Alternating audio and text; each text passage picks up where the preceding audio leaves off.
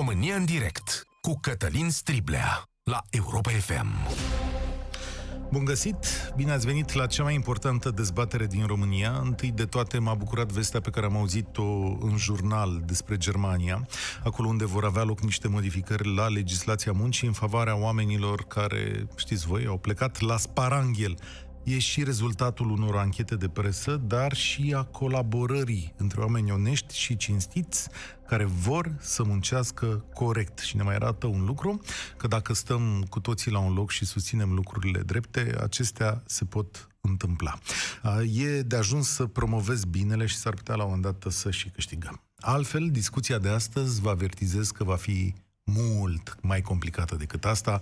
Înarmați-vă cu răbdare și argumente dar mai ales cu echilibru. Despre legi o să vorbim astăzi și vă spun sincer că primul lucru pe care l-am auzit când m-am trezit de dimineață a fost despre proiectul deputatului Mitralieră, care a primit raport de admitere la Comisia Juridică. Legea prevede că cei care sunt inculpați pentru evaziune fiscală scapă de închisoare dacă plătesc prejudiciul și vor fi sancționați doar cu amendă. Iar dacă mai aduc 20% în plus bani de acasă, scapă și de amendă. Cum ar fi, hoțul și prins e negustor cinstit dacă are ceva bani la teșcherea. Știți care e de fapt problema aici? Că cinstea în România a ajuns să fie tranzacționabilă, da?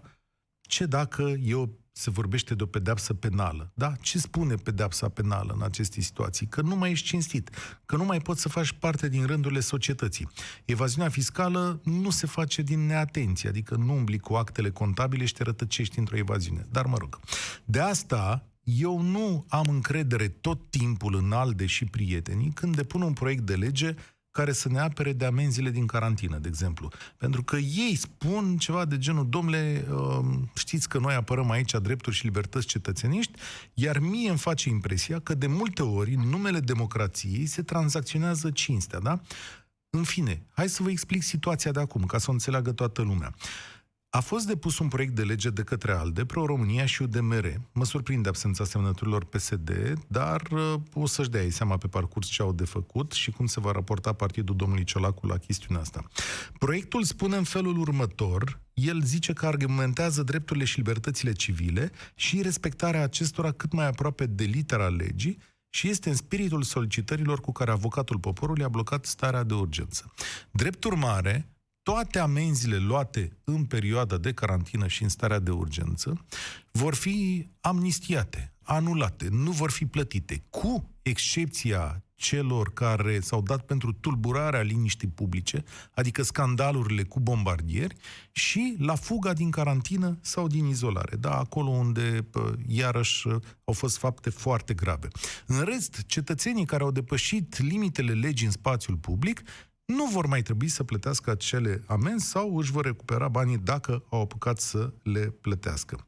Chiar deciziile CCR sunt la baza argumentației care propune scutirea de la plata amenzilor pentru 300 de mii de persoane și primul argument din aceste decizii, știți, îl știți, se constată modul în care s-a hotărât că modul în care s-a hotărât starea de urgență este greșit. Asta spune CCR. Domnule, nu ați adoptat cum trebuie starea de urgență.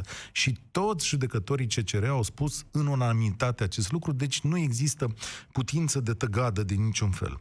Apoi se mai aduce un argument și se spune că într-o stare de urgență, corectitudinea pașilor legali nu poate fi ignorată citez dintr-un comunicat al ALDE, măsurile care pot decurge din instaurarea unui stări de urgență nu trebuie să aibă efecte și impact negativ la adresa cetățenilor români, creându-le panică, nesiguranță și neîncredere la adresa bunăstării lor din toate punctele de vedere, drepturilor și libertăților lor fundamentale, precum și la adresa statului român în sine și a democrației, care va să zică, dacă dai amendă în starea de carantină, e cumva un atac la adresa democrației, ne spune acest proiect de lege.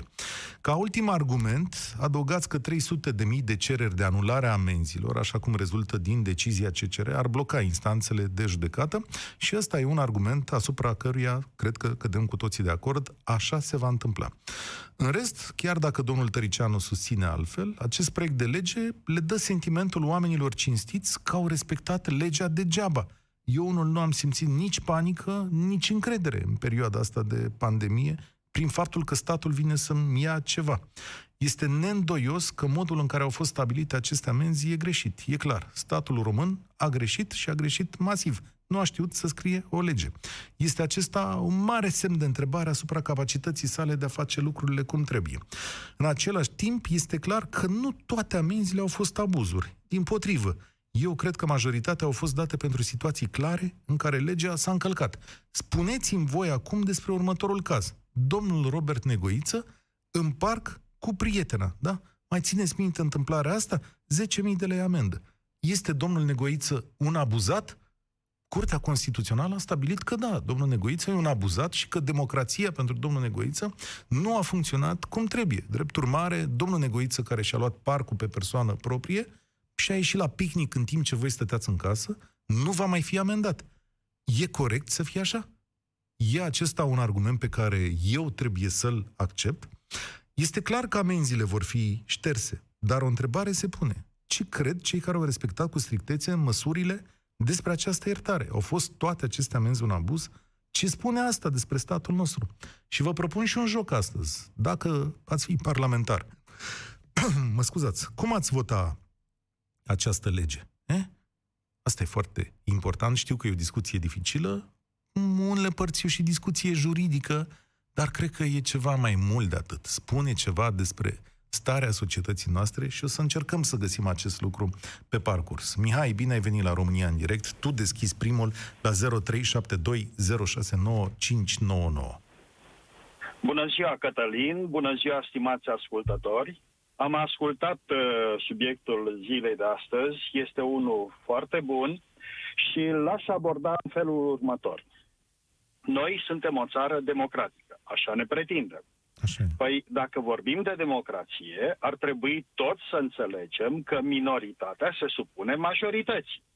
Dacă toți care am uh, intrat în starea de urgență ne-am analizat câți au încălcat legea și câți au respectat-o, sunt covârșitor mai mulți cei care au respectat-o. În concluzie, acele măsuri care s-au luat de guvernanții noștri, bune, rele, așa cum sunt, au fost asumate, respectate de majoritate. Ceilalți care au venit cu contestații, au vociferat, sunt foarte puțini. Cât de puțini sunt? 300 în comparație cu cât? 18 milioane, 19 milioane de români. Fraților, ar trebui să ne gândim cine apără acești 300 de mii de oameni. Pentru că, normal, dacă nu sunt majoritate, înseamnă că sunt în minoritate. Nu sunt Iar de acord cu argumentul tău. Cu toată uh, prietenia îți spun că argumentul majorității nu poate fi folosit în democrație până la capăt. Pentru că democrația este, cum să zic, una, e o, e o situație în care oamenii colaborează. Nu da, e, e un organism viu. Nu se impune Corect. cu forța ceea ce gândește majoritatea, deși ea câștigă alegeri, trebuie întotdeauna să se uite către o minoritate și către problemele ei, pentru că altfel, într-o bună zi, Mihai, și tu, la rândul îți vei fi sfărmat de o majoritate într-o chestiune cu care nu ești de acord și drepturile minorităților pot fi exprimate. Iar în această situație, cu atât mai mult, un înalt organism din România a venit și i-a spus, domnule, minoritatea are dreptate, vedeți că i-ați făcut ceva rău. Bun. Cătălin, admit uh, punctul de vedere. Dar haideți să gândim omenește. Suntem toți dispuși la un moment dat greșelilor. Pornim de la acele amenzi pe care unii le consideră astronomice. Problema este altfel care ar trebui pusă. Amenziile nu au fost date pentru a încărca visteria statului cu niște bani de pe sărmanii oameni, ci au fost date ca să descurajeze intențiile de a încălca niște măsuri care așa le-au considerat mai mari noștri că sunt necesare. Ori da. din moment ce s-au văzut care au fost cei care le-au încălcat, cum le-au încălcat, că una este să le încalci în necunoștință de cauză, ceea ce e greu de crezut la cât s-a mediatizat aceste măsuri, că trebuie făcut așa, că trebuie făcut așa, și alta este când te duci cu nonșalanță, cu iubita în parc și consider că nu este pentru tine legea, e pentru alții. Cum ai votat? în condițiile... Ți-ai spus punctul de vedere, votează, Mihai. Ești membru al Parlamentului astăzi, spune da sau nu acestei legislații. Legislația care vrea să anuleze aceste amenzi pe considerente, indiferent care sunt, trebuie retrasă, pentru că nu-i normală. Eventual vii și corectezi niște lucruri pe care guvernanții nu le-au prevăzut în măsurile pentru ordonanță, dar nu vii să le anulezi. Cine a dispus acest lucru? Un organism care nici nu avea dreptul să facă chestia asta. Curtea Constituțională legiferează? Nu. Ea își pune un punct de vedere față de Constituție. Tocmai că avea dreptul în această situație. Da. Am înțeles punctul tău de vedere. E timpul să mergem mai departe. Am ales un nu. Dar ce te faci că... Da, ăsta e sentimentul. Sentimentul este acela dat de Mihai și spui, domnule, dar cum e posibil să-i anulezi o amendă lui Negoiță care ai văzut ce a făcut? Sau senatorului ăla, sau ce era fost senator din parc de la Constanța care și-a scos iubita pe faleză, da, când toți erau închiși în casă și zis, domnule, îmi pare rău, eu nu puteam să sărbătoresc altfel. Ăla e sentimentul. Dar ce să vezi că el a fost amendat în mod greșit, procedural, că nu se putea amenda. Asta e. Ce spune asta despre statul nostru? Victor, ești la România în direct. Bună ziua, Cătălin. Mulțumesc pentru uh, oportunitate. Foarte pe scurt și cumva încerc să, să deviez nu subiectul discuției tale, ci mai să spunem uh, modul în care discuția se poartă. Pentru că dacă noi uh, subiectivizăm foarte mult, dacă atașăm niște etichete gen uh, alde a zis, alde a făcut, sau, nu știu, PSD-ul sau UDMR-ul, dintr-o dată rămânem noi, cei care ascultăm Europa FM și care în sfârșit bănuiesc că avem o anumită orientare sau, mă rog, direcție democratică, Așa. iar ceilalți pleacă. Nu vreau să plece, vreau să stea și ei.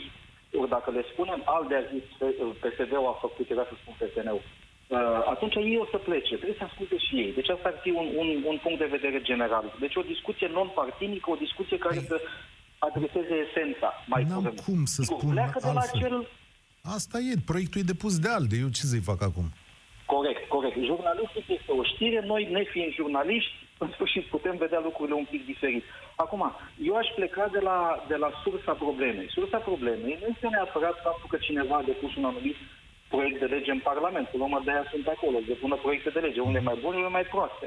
Dar uh, această oportunitate a depunerii unui asemenea proiect de lege, uh, practic pleacă din hotărârea pe care CSM-ul a dat-o și care, sigur, CSM-ul a avut unele hotărâri, să spunem, îndoielnice în ultima perioadă, dar, punând asta deoparte, CSM-ul a dat o hotărâre. Acum, cred că discuția poate ar trebui să înceapă să explicăm tuturor celor care ascultă în baza a ce CSM-ul a dat această hotărâre. Adică este hotărârea CSM-ului discutabilă. CCR-ului, da. Ne auzim cam uh, prost. CCR-ului, scuze-mă. Nu mai Dacă e discutabilă este... că au votat-o toți. Adică au fost 9 judecători la zero și asta e. Cred că toată lumea a căzut de acord că legea în baza cărora s-au dat amenziile și ordonanța de urgență e proastă. Adică a fost scrisă prost. Asta spune Bun. ceva despre noi.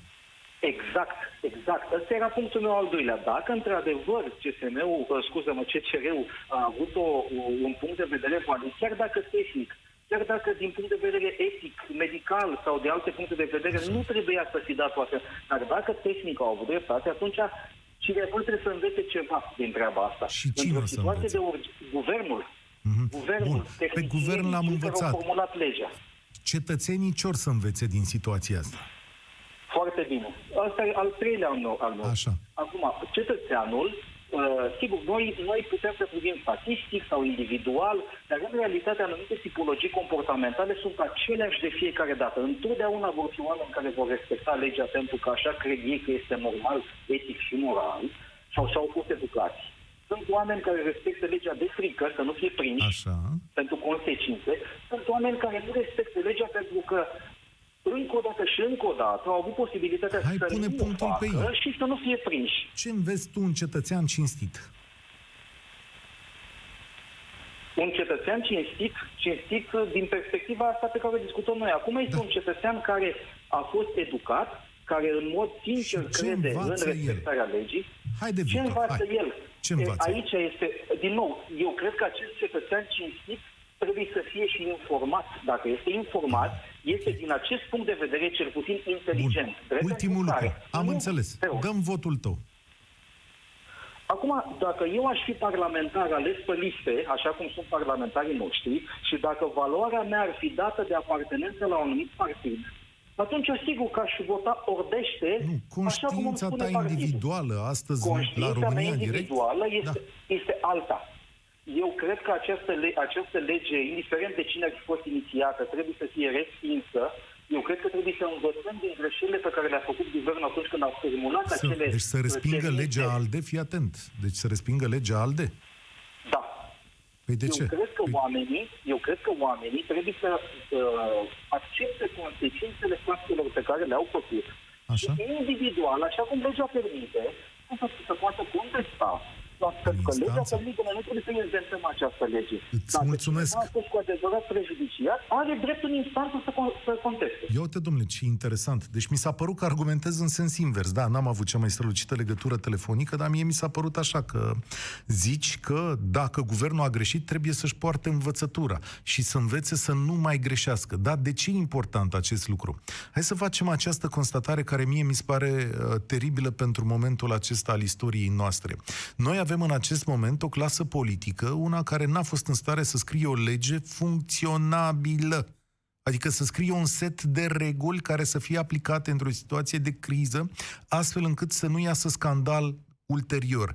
De ce s-a întâmplat chestiunea asta? S-a întâmplat pentru că ei sunt slab pregătiți și nu știu cum să ia acele măsuri. Pentru că întreg corpul de funcționare a fost politizat, iar funcționarii buni au fost lăsați cumva deoparte și nici nu mai sunt ascultați. Și în ciuda sfaturilor pe care știu că le-au primit în legătură cu ordonanța asta, au ales soluția greșită. Asta înseamnă deprofesionalizarea clasei politice și incapacitatea de a lua măsuri cu care să zic să aibă o reprezentare clară. Adică nu știi legea, nu poți să o aplici și nici nu poți să o interpretezi. Și atunci vin unii și zic că, care profită din situația asta și zice, domnule, hai să mergem mai departe, da. Uh, Gabriel, la 0372 069599, ascultați România în direct. Gabriel, de la tine începem cu votul, după care argumentarea pentru acest vot. Bună ziua, din capul locului votul meu este negativ. De ce? Cu acest proiect legislativ. Aș începe un pic altfel decât cei doi antevorbitori ai mei. Eu simt o frustrare destul de mare pentru că am respectat starea de urgență. Uh, Chiar dacă, mă rog, aveam portițe, chiar dacă, mă rog, aveam uh, posibilități să ies din casă, nu era nicio problemă, aș fi putut să uzez de ele, dar n-am uzat. Uh, simt frustrarea asta în momentul în care, am simțit-o în momentul în care am văzut acei bombardieri cu ghilimele de rigoare de care aminteai tu la început, uh, dând petreceri. Până la urmă, starea de urgență nu a impus nimic deosebit. Uh, au fost poate niște reguli de bun simț, Dar ei Uh, vor pe fi care- amendați în continuare. Asta zice și domnul Tăricianu și cine a depus proiectul. Domnule, bombardierii, da, vor fi amendați în continuare. De aici, cu oamenii care au fost evident necinstiți, nu avem o problemă. De acord cu dumneavoastră, dar, dar să nu uităm că au fost uh, considerate exemple, au fost mediatizate mult prea mult și, bineînțeles, omul de rând, cetățeanul care are, mă rog, o putere de judecată mai mare sau mai mică, da, poate, uh, poate să ia un exemplu din uh, comportamentul acestor oameni. Pe, uh, pe de altă parte, eu aș, uh, v-aș aduce aminte că de circa trei ani de zile, da, uh, o anumită coaliție, pe care nu mă fie să o numesc, PSD, ALDE, UDMR, uh, au dus o luptă continuă cu uh, uh, justiția, da? Și- cu dărâmarea justiției. Au dus o luptă cu, continuă cu slăbirea statului și aici nu vreau să-l citesc pe președinte, uh, dar asta a fost realitatea. Și asta invalidează mesajul lor acum. Păi ei spun așa, domnule, a venit Curtea Constituțională, o altă instanță din România, care spune că lucrurile nu stau în regulă și noi tocmai am venit să le îndreptăm. Ia că Nu vreau, să intru, nu vreau să intru în detalii, dar uh, eu cred că știe toată lumea componenț, componența Curții Constituționale. Păi da, dar așa E putem toată- să negăm totul la nesfârșit. Și a fost 9 la 0, adică ai încredere în doi Da. oameni din Curtea Constituțională? Da, probabil cei doi oameni au manifestat mai mult curaj decât um, mi-aș fi putut imagina. Păi- Poate, că m-aș, adică este uimitor că n-a fost o unanimitate. Păi a Uh, fost, a dar- fost asta, încerc să zic eu, a fost 9 la 0 pe decizia asta, adică unde mai stăm de vorbă? Toată lumea a venit și a zis, e o prostie. Și acum ăștia pe care nu-i apreciezi tu, vezi cum se întoarce viața, au venit și au spus, știți, noi rezolvăm prostia asta pe care guvernul a făcut-o. D- d- d- Ideea este, a spus unul din antevorbitorii mei, ideea este că această stare de urgență și amenziile pe care le-au uh, impus sau le-au trecut în, uh, în uh, ordonanță, da, nu avea rolul de a umple vistieria statului. Da. Era o măs- măsură corectivă, da?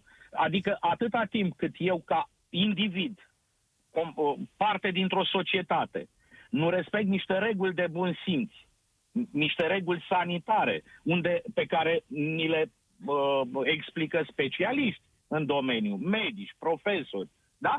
Uh, aceste, aceste amenzi nu, nu făceau altceva decât să uh, uh, corecteze comportamentul unui anume individ care ignoră aceste măsuri sanitare. Că până la urmă despre asta vorbim. Era vorba de un virus. Uh, era vorba de, de sănătatea întregii societăți. Nu? E, uh, eu observ că în ultima perioadă uh, și atitudinea celor din Parlament lasă de dorit. Este uh, o m- nu mi-e, mi-e jenă să o numesc, dar o mizerie să vii la tribuna Parlamentului să-ți dai jos uh, masca de pe figură, da, și Așa. să spui, domnule, domnilor, nu pot soport, pentru că am o banală deviație de sept. Păi, ce să Ăla a mai fost vorbim un de mișto asmatic? curunt. Da, uh, domnul Ciolacu nu-și merită întotdeauna calitatea de președinte al Camerei Deputaților. Fii atent la mine, vreau să-ți citesc următorul fragment. Ascult. În răspuns la ce spui tu, da? Urgența măsurilor nu este sinonimă cu eliminarea celorlalte entități ale statului și nici cu nerespectarea sau tratarea necorespunzătoare a pârghiilor și mecanismelor democratice și de drept. Această urgență presupune tocmai crearea unui flux direct și continuu, perfect adaptat situației de criză. Adică tu mi-argumentezi acum că democrația poate să sufere în condițiile în care, cum să zic, e o stare de urgență? Uh, iertați-mă, cred că la noi în țară, cel puțin la noi în țară, Așa? uh, democrația a fost prost înțeleasă și prost aplicată din capul locului. Cu această clasă politică, de care, din păcate, nu mai scăpăm. Uh, uitați-vă, aveți exemplul Italiei. Nu vorbesc de al Chinei. N-are rost. Avem exemplul Italiei. În momentul în care uh, treaba s-a îngroșat, lucrurile au scăpat de sub control, nu a comentat un italian. N-am văzut. Păi n-am văzut, aia e ideea, că eu nu știu exact ce dezbateri s-au purtat în insulă, dar în peninsulă, dar știu că au mai plecat Imagine- oameni din carantină, da. Im- Da, de acord, dar uh, m- au suportat rigorile legii, cei care au fost prinși. Am văzut uh, în social media o groază de exemple de genul ăsta, și în Italia și în Spania. Dar nu am văzut manifestații ca la noi, contra manifestații, uh, Da, da. ne mănâncă 5G-ul, ne omoară, uh, nu există, nu există virus, Nu-ți fă nu griji, există criză. este, este, asta este răspândită în toată Europa. Să știi. Am reținut votul tău, Gabriel. Vreau să dau drumul și altor oameni pentru că s-a înscris foarte multă lume la, la cuvânt. Uh, trei oameni au zis că nu. Dar de ce, mai oameni buni? Adică, până la urmă, această lege vine să corecteze câteva lucruri care s-au întâmplat în mod nedemocratic, adică nu au fost respectați pașii aceia, pas cu pas și așa mai departe. Nu s-au aranjat niște lucruri acolo, da? Cum stau, cum stă din punctul ăsta de vedere situația? Gabriela, bine ai venit la România în direct. Bine v-am găsit. Bună ziua, îmi pare bine să pot să exprim astăzi opinia și eu uh, aș vota nu. Și tu Pentru ai votat. că- nu? Da, da, acesta este votul meu, pentru că, din punctul meu de vedere, această lege ar uh, submina autoritatea statului român. Ar crea mai multă confuzie și panică și neîncredere în rândul cetățenilor. Nu știm ce va urma din uh, octombrie, noiembrie încoace, când uh, se va răci și în ce stadiu ne va găsi coronavirusul, iar uh, anularea acestor amenzi, după cum am exprimat, uh, consider că nu ar face un bine populației și Aici e perfect întregii adevărat. țări. polițiștii nu vor mai avea un instrument de coerciție. Adică, sigur că vor fi reintroduse noi amenzi, noi pași legislativi care vor fi aprobați și așa mai departe. Dar deja a dispărut sentimentul ăla de frică al populației, nu? Adică lumea va zice, hai mă, gicuță, lasă-mă că știu eu că mi-au anulat-o și pe aia la altă. Asta se va întâmpla odată. Dar ce spune asta despre noi și ce facem mai departe, Gabriela? Adică, care e următorul pas? Din punctul meu de vedere, ar trebui să ne uh, concentrăm, să ne punem la punct uh, sistemul sanitar. Uitați, au fost uh, promise aceste uh, bonusuri uh, medicilor și din câte am înțeles de la persoane apropiate care lucrează în domeniu. Da, nu s-au dat Acești, bani. uh, cinci- Exact. Dar nu au rămâi cu fost mine dați. aici la subiectul ăsta cu democrația, da? Ce facem mai departe? Adică cum o să ne purtăm noi ca stat în următoarele luni? Când e clar că sistemul de amenzi nu funcționează?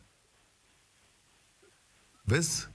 E greu Da, să acestea răspunzi ar la întrebarea trebui, asta. să zic, uh, păstrate acum. Uh, Situația a fost uh, adoptată în uh, această perioadă cu uh, situația de urgență.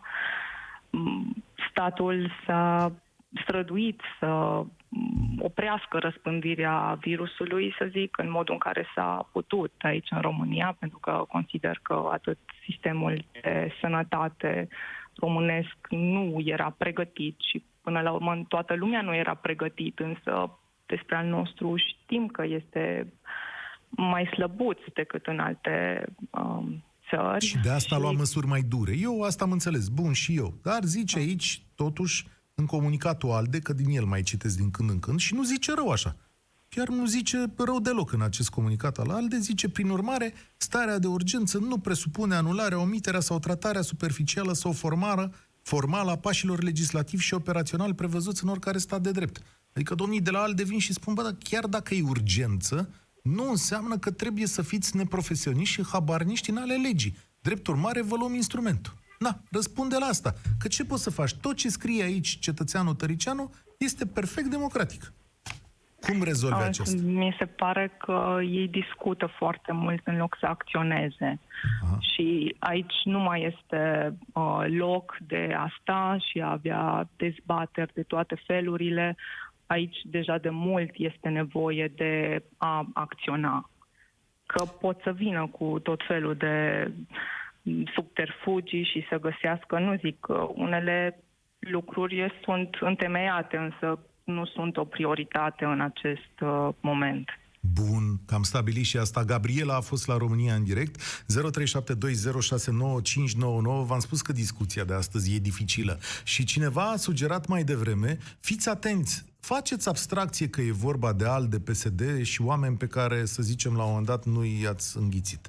Aici trebuie să discutăm în această după amiază, trebuie să discutăm chestiunile esențiale, principiale. Îi iertăm pe cei 300 de mii? Asta e întrebarea. Au fost ei cei abuzați sau e mai importantă legea și modul în care ea se aplică? Pentru că până la urmă ea este baza democrației și a funcționării unui stat. Și dacă o pervertim de fiecare dată în fiecare situație și totul devine admisibil și negociabil, dacă este tranzacționabil sau greșit, atunci o să avem o problemă data viitoare, când ne vom raporta iarăși la modul în care am făcut. Daniel, bine ai venit la România în direct. Bine v-am găsit. Uh, da, eu votez pentru împotriva legii respective, pentru că Și- până la urmă uh, mesajul transmis către populație este tocmai de a discredita până la urmă statul. Uh, noi continuăm să uh, luptăm împotriva statului prin toate instituțiile statului, uh, iar măsurile astea de coerciție sunt utile și poate că ar fi bine să le schimbăm sc- sensul și scopul lor tocmai de sus, de la partea de, uh, de CCR. Și anume, cum ar fi dacă în uh, fluxul legislativ avizul CCR ar trebui să existe înainte să fie elaborată legea și nu ulterior. Ca să nu ne tot trezim că schimbăm legea, că nu e constituțională, că nu... Ea trebuie să vadă forma Ah. finală a legii, adică CCR-ul pe ce să se Absolut. pronunțe. Absolut. Și uh, eu cred că, bun, poate să fie atunci în două, în două variante. Dacă discutăm uh, să existe un aviz înainte de, de, la, de finalizarea legii și apoi, dacă cineva găsește încă chichițe legislative, să să le poată Întotdeauna ataca la se vor Curtea găsi. Constituțională. Dar eu cred că în altă parte bas tu aici și în această situație de urgență, eu unul aș fi crezut că liderii politici din România s-ar fi pus la aceeași masă și ar fi tratat împreună această criză care nu a mai avut egal în istoria lumii. Adică atunci când te confrunți cu cineva, nu poți să deschizi și un război politic. Eu m-aș fi așteptat ca Iohannis Ciolacu să fi stat la aceeași masă și da, să fi cerut consultanță și de la stimabilii membri ai Curții Constituționale să le spună, domnilor, vedeți că avem o situație atât de gravă, credeți că exagerăm dacă impunem tipul ăsta de măsuri? Adică, ți se pare absurd ce zic? Uh, Nu, cu atât mai mult, dar pe de altă parte să nu uităm că aceleași probleme le avem și în alte aspecte legislative. Ne trezim că legile sunt schimbate de zeci de mii de ori, uh, nu există o coerență legislativă. De ce nu folosim Curtea asta constituțională ca să prevenim apariția unor abuzuri de orice sursă și nu doar ca să ne răzbunăm politic dintr-o parte sau alta? Simți că asta e o răzbunare politică? Ce s-a întâmplat în momentul ăsta? Adică guvernul PNL clar e în chinci. A venit și a dat niște norme proaste, foarte grele, și acum cineva i-a spus, băi, dar ești prost, care nu știi să faci treaba. Cam asta i-a spus, nu? Scuzați-mi limbajul, Eu pot dar să aici cred. e. Da, eu pot să cred chestiunea asta. Până la urmă, fiecare și-au arătat limitele. Și au încercat să le arate, să-și arate limitele pe cealaltă parte, limitele uh, oponentului. Dar eu, atâta Ce timp cât au găsit observație. chestiile respective, respective n-avem ce să le, ce să le reproșăm. Sunt 9 voturi la 0. Sunt încântat de această observație, îți mulțumesc tare mult. Uh, încântat de această observație în care fiecare și-a arătat limitele. Avem un stat limitat de capacitatea de gândire și de judecată a celor care ne conduc. S-au repezit înainte fără să estimeze toate finalitățile sau chiar dacă le-au estimat, au avut foarte mare curaj să meargă mai departe și acum plătesc și acum plătesc, ca să zic așa, pentru chestiunea asta. Cristi? Nu? Bună ziua, domnul Striblea. Salut! Um, în mod evident aș vota pentru această lege și o să vă spun de ce aș vota pentru. Am ascultat cu foarte multă atenție pe antevorbitorii mei. Lumea gândește teoretic foarte mult, dar nu gândește practic. Mm. Ce vreau să spun?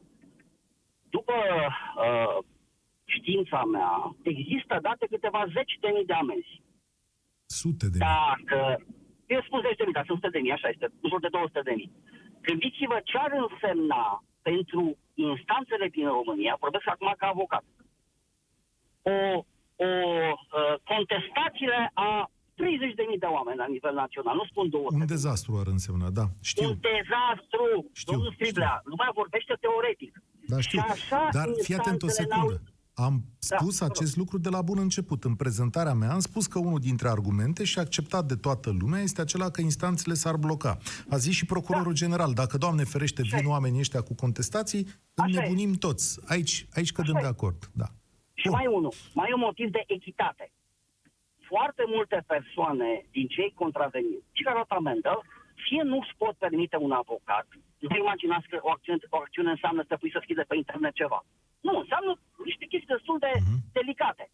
Deci foarte multă lume nu își permite un avocat sau plata unui onorariu pentru a da în judecată și a contesta în instanță respectiva amendă și, din punctul meu de vedere, lipsa de echitate constă în faptul că ar putea beneficia doar aceia care fac contestație în instanță și c- s-ar câștiga 100%, ind- indubitabil, Mhm. pentru că avem o decizie constituționale, față de persoanele care fie n-ar, nu și-ar putea permite să conteste și ar rămâne cu plata unei amenzi considerabile. Da. Ori prin această lege, nu punem în discuție dacă a fost sau nu a fost prost. Evident, nu discutăm de parlamentari. Prin această lege se poate repara o prostie colosală juridică fără să mai aglomerăm instanțele și fără să mai fie nevoie Așa să este. execrăm un an de zile. Asta Accept, este rațiunea. accept argumentul tău utilitar. Deci accept Așa. acest argument pentru că e greu de contracarat. În același timp însă, știi că argumentul utilitar poate pica în alte situații de viață. Adică? Da? adică nu știu, când se adună multe uh, accidente de mașină, când se adună uh, proteste neautorizate și așa mai departe. Adică societatea sau persoana respectivă trebuie să-și asume la un moment dat faptul că a încălcat niște, niște norme. Eu înțeleg că acum se va pre- petrece un blocaj, dar încerc să cântăresc care lucru e mai greu și mai, uh, cum să zic, dureros pentru societatea mai departe. Blocarea unor instanțe sau ideea că noi în România putem face orice? Ar trebui să existe în mod evident o, un echilibru între cele două noțiuni. El nu există. Dar să știi, uh, și cu asta am încheiat, nu este singura situație în care legislativul a reparat chestiuni proaste de natură juridică. Tot ceea ce vede lumea pe Curtea Constituțională că abrogă texte din codul penal, civil și așa mai departe, sunt reparații legale a unor chestiuni prost făcute. Ce ar Toate? trebui să facem atunci? Toate? Majoritatea. Majoritatea. Majoritatea. Nu punem în discuție aici deciziile curții constituționale, pentru că nu e normal să le punem bune proaste. Dar vreau să spun că nu e singura situație. Ori dacă se poate debloca o situație, eu vă spun un lucru și cu asta, ca să se rețină. Instanțele de judecată din luna ianuarie n-au lucrat mai deloc. Suntem în luna mai. Atenție Da, știu mare. Deci asta. așa s-a blocat șase luni. Păi ce facem? Dacă e, ia, iartă-mă că spun. Dacă pentru o contravenție ne judecăm șase luni de zile, ce facem cu dosarele care au, au 3, 4, 5, 6 ani vechime? Ce să le Mi-e spunem greu, să, oamenilor ăla? mi-e greu să, Ce contracur, să contracarez argumentul tău. Păi- Mi-e greu, dar știu că Să mai undeva în mintea nației rămâne, va rămâne și această idee. Asta se, Poate, se, rezolvă, se rezolvă prin educație, nu prin uh, modificarea... ba, de 30 de ani aud aceeași treabă și uite că Deci nu ce ne-a să facem? ieșit. Exact, Dar mai da. încercăm Nu ne iese. 30 de ani, da. Dar nici nu putem să lăsăm, so- nu putem să lăsăm, uh, cum să zic, nu putem lăsa legea să curgă prost, dacă e prost făcută pe considerentul că lumea trebuie să învețe. Iartă-mă, nu e așa. Mhm. Am Mulțumesc înțeles. mult pentru lucru.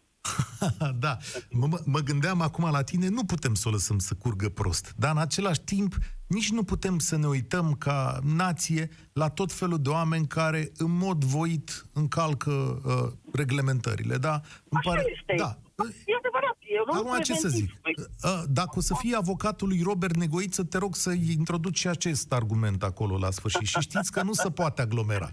Adică l-ai făcut scăpa pe Negoiță care a sărit calul atât de tare în fața unei nații întregi, spună, domnule, știți, e aglomerat. Pentru domnul Negoiță s-a aglomerat la tribunal. Asta Dar e. nu, nu, nu, nu, nu e Ce- corect. Deci argumentul ăsta nu e. De Este ce nu unul- e corect? Ba e corect. Păi- Ba e corect. Tu mi-ai adus un argument Adică- utilitar și eu ți-am pus un caz Păi în nu- față. Câți negoiți Păi nu- au fost în țara asta?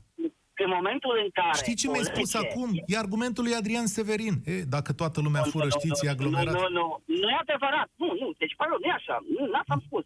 Am spus doar că dacă poți să repari o nedreptate fără să mai blochezi instanțele printr-o lege, mi se pare mai util Dar și a mai fost normal și mai nedrept, normal. dragul meu. Asta zic. A fost întru totul nedrept? Uh, uh, Ce anume? Să Ce fie s-a nedrept. întâmplat? Adică tu spui dacă poți să repari o evident, nedreptate. Oamenii au încălcat, ei au, hai să ne înțelegem că mai e o problemă aici. Dom'le, nu e vorba de o infracțiune, hai să nu exagerăm. Te rog frumos, e vorba de o contravenție. Contravenție, cu nu e o totul infracțiune, altceva. da. Da, E, hai sigur. să nu exagerăm, că Regoiță o fi avut păcatele lui, dar nu discutăm despre uh, posibilul, posibila de lapidare sau furtul nu știu câte milioane de euro. Adică, hai să nu exagerăm. E contravenția, este un pericol social mai mic decât infracțiunea. Da, hai să nu dar dăm e un latura gest, celor. e un gest care a scandalizat o nație întreagă. De ce? În timp ce milioane de oameni cinstiți stăteau în casă și respectau cu asupra de măsură ce li s-a spus, el a ieșit în parcul lui, pe care el l-a Și închis. mai e ceva, stai puțin, dăm voie, mai e ceva, te rog să mă te întrerup.